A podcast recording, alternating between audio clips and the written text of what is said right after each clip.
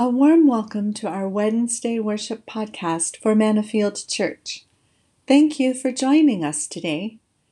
In this short series on the Psalms, we have met God who cares, forgives, and answers. Today we will consider Psalm 73 and God who corrects. We will listen for what God has to say to us through His Word this day. As the Epistle of John says, we know that the Son of God has come and given us understanding to know the true God. Let's join our hearts in minds and prayer. O God of creation, your glory is all around and within us. We pray you open our eyes to your wonders and grow our faith in you.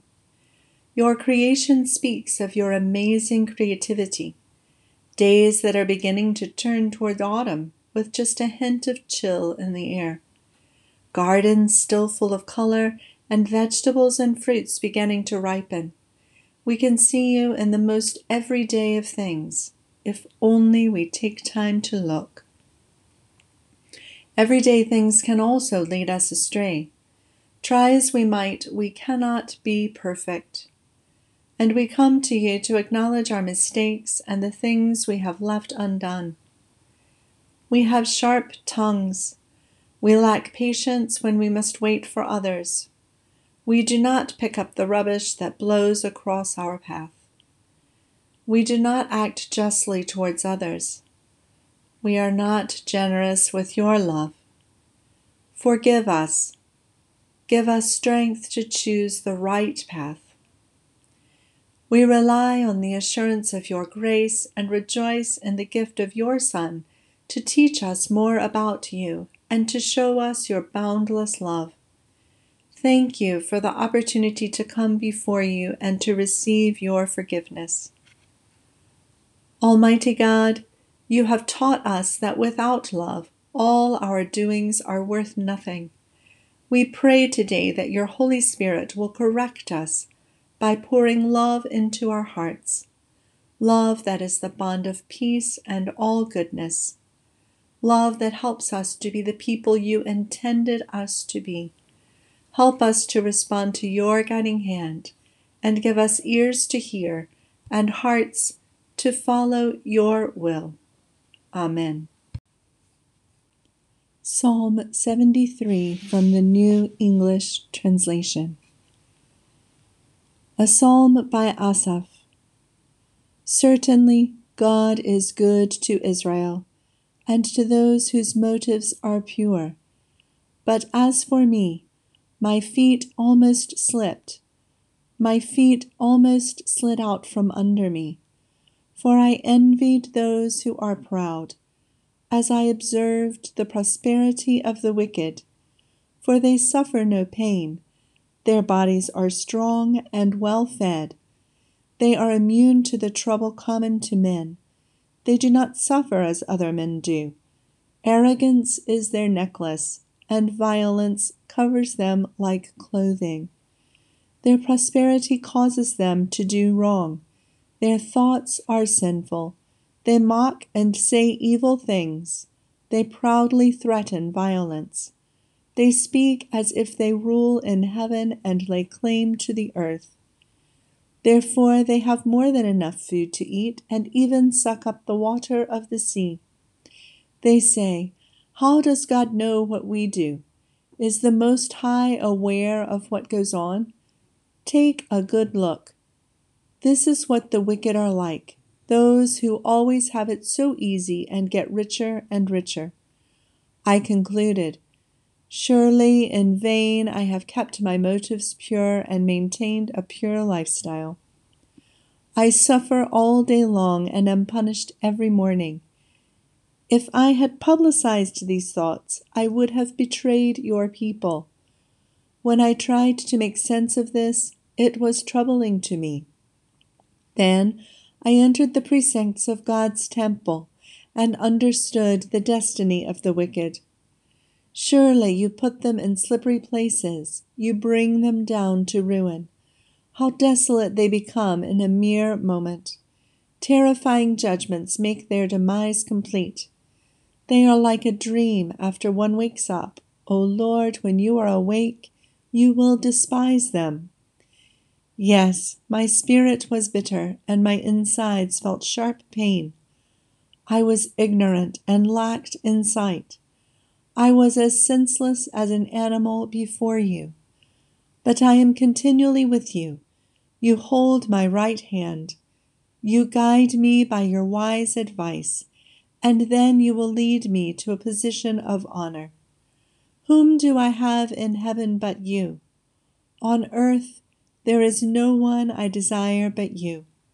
My flesh and my heart may grow weak, but God always protects my heart and gives me stability. Yes, look, those far from you die. You destroy everyone who is unfaithful to you. But as for me, God's presence is all I need. I have made the sovereign Lord my shelter, as I declare all the things that you have done. Perhaps you are familiar with one of my favorite hymns, Be Thou My Vision. The last verse goes like this Be Thou my wisdom, and Thou my true word. I ever with Thee, and Thou with me, Lord. Heart of mine own heart, whatever befall, still be my vision O ruler of all. The words in that hymn point to the final verses of Psalm 73 and solidifies this psalm as a classic for prayer and contemplation. Psalm 73 may not be as familiar to you as the previous psalms we've considered in this series, but Walter Brueggemann describes this psalm as the most remarkable and satisfying of all the psalms. It's worth spending some time with it. This psalm begins with an attribution to Asaph, who's probably the person who sang it. Like our previous psalms, according to Calvin, the author of this psalm was probably David. Other commentators are not so certain and argue that authorship is not the focus, but instead we should concentrate on how the psalm was read in worship, and particularly to consider how the psalm is not locked to one particular setting in history. The psalm uses first person language throughout in what might be thought of as private reflection, but it was probably used collectively in worship. The words provide hearers in the psalmist's community with guidance and insight that will help them when they face the problem of disparity between faith and experience. Or, to put it another way, when we experience disorientation between what we believe God teaches us and what we see in the world. Instead of relating a particular individual's expression, reading the psalm becomes a corporate act with real and personal language, making it just as relevant to our generation as to the Israelites living in the fifth century before the birth of Christ. This psalm defies categorization and has been considered a psalm of disorientation, a teaching psalm of instruction, and a psalm of thanksgiving. Each term is applicable, especially as today we are considering the God who corrects.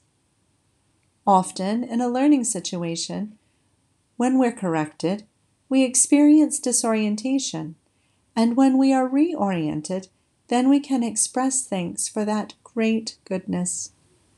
This psalm presents an individual who struggles against God and has been delivered from his trouble through a wonderful communion with God.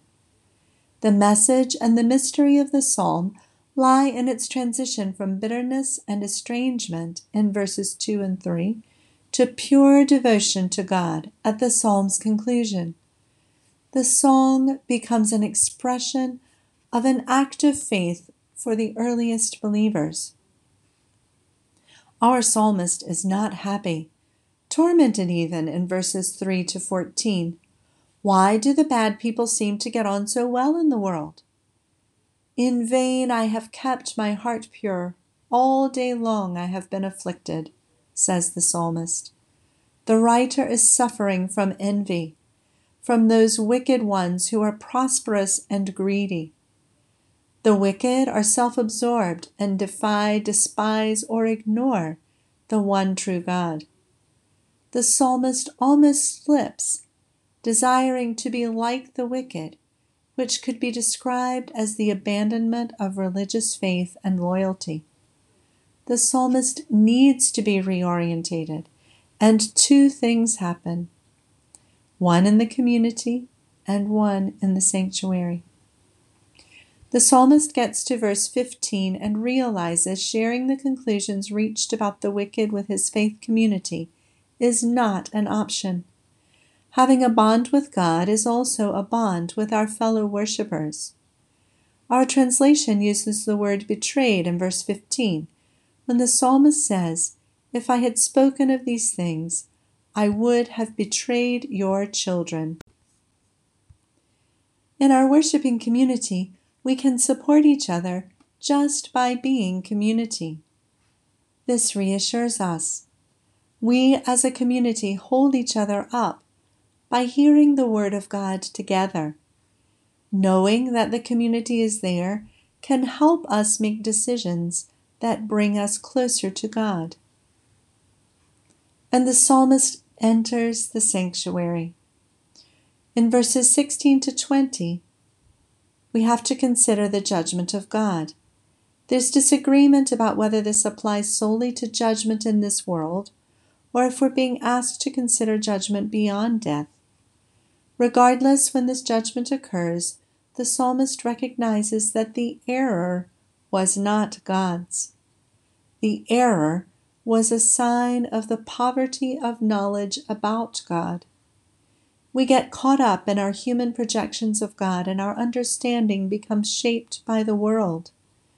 Recognizing this opens us up to God's correction, so that, like the psalmist, we can confess and give God the glory in thanksgiving.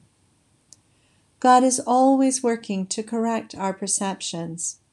Perhaps my favorite word in this whole psalm is the almost in the second stanza. But for me, my feet had almost stumbled. The psalmist speaks of avoiding near disaster, and God's correcting hand was there. We know that the psalmist will not stumble, but will remain true, so we can read on through the psalm with assurance, knowing no matter what happens in the middle, it will turn out good in the end. Life is like that. When we confess to be Christians, we're not suddenly perfect, leading a charmed life. We will be tempted and we will make errors, but we trust that we must rely on God's steadying influence. God can correct our misconceptions through self revelation to us. This self revelation happens in many ways. We have revelation when we study the scriptures, go to worship, and spend time in God's presence. This psalm asks us to reorient ourselves toward God, to develop a new understanding of the self by being in God's presence.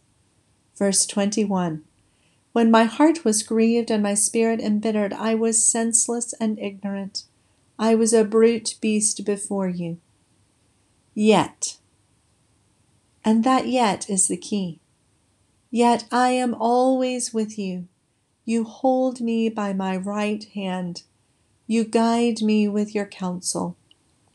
Throughout the whole ordeal, God is holding us in his right hand as a correcting Father and is continually with us. God reaches out to us first. God calls us to be in relationship, a God who cares and corrects for us, a God who lets us know that estrangement means ruin. Separation is wasting away of flesh and heart. This is what happens when we worship idols rather than the true God. The psalmist, who is consumed with not understanding the success of the worldly, is reorientated when he here enters into the presence of God, and he can see where reality truly lies. Verse 28 But as for me, it is good to be near God. I have made the sovereign Lord my refuge. I will tell of all your deeds. That is my prayer for you today, that you know God's goodness and have made God your refuge, giving us confidence to share God's wonders with others who need God's guiding counsel. Amen. Please join with me now in the prayers for intercession.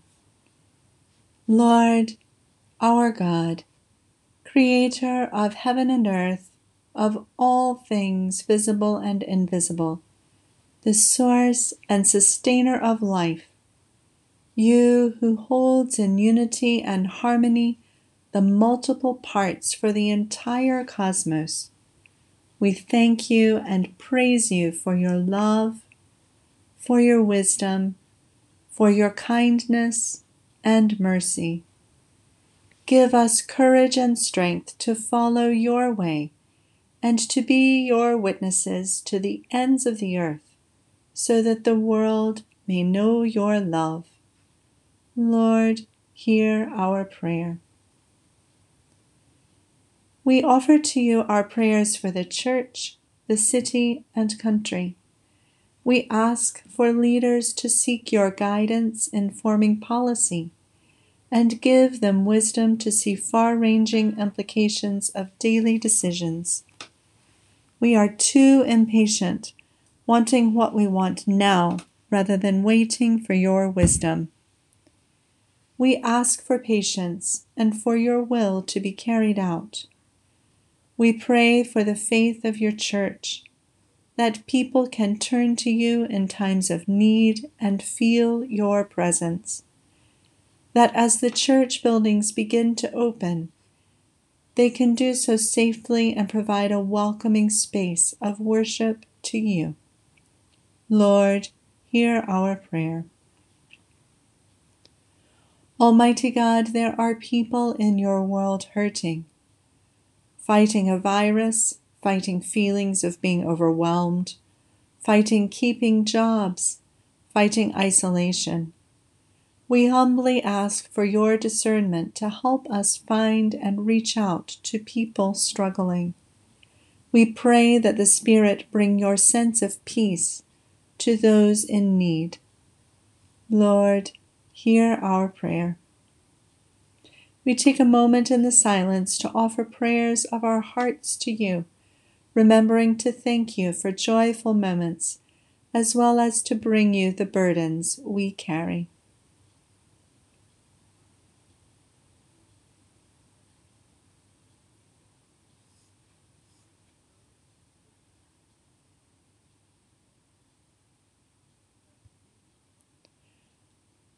Lord Jesus Christ, you are our way to life, justice, and peace. In you we are called to find our unity. Come into the brokenness of our lives and land with your healing love. Erase the old resentments and prejudice and allow us to help build bridges between people of different faiths, races, and ideologies. Jesus modeled for us that ability to interact with others regardless of class, gender, or occupation. With your guidance, we can hope to further your love in our community. Lord, hear our prayer. Holy God, we ask that you hear the people, the prayers of the people who call upon you, and grant that we may both perceive and know what things we ought to do and also that we may have the grace and power to faithfully fulfill your purposes. Through Jesus Christ our Lord. Amen. Thank you for making time to join our Wednesday worship as part of your daily devotion. We'll begin a new series next week thinking about the parable of the Good Samaritan. Please join us again. Until then, Go in peace, and may the grace of Christ attend us. The love of the correcting God surround us. The Holy Spirit keep us, this day and forever. Amen.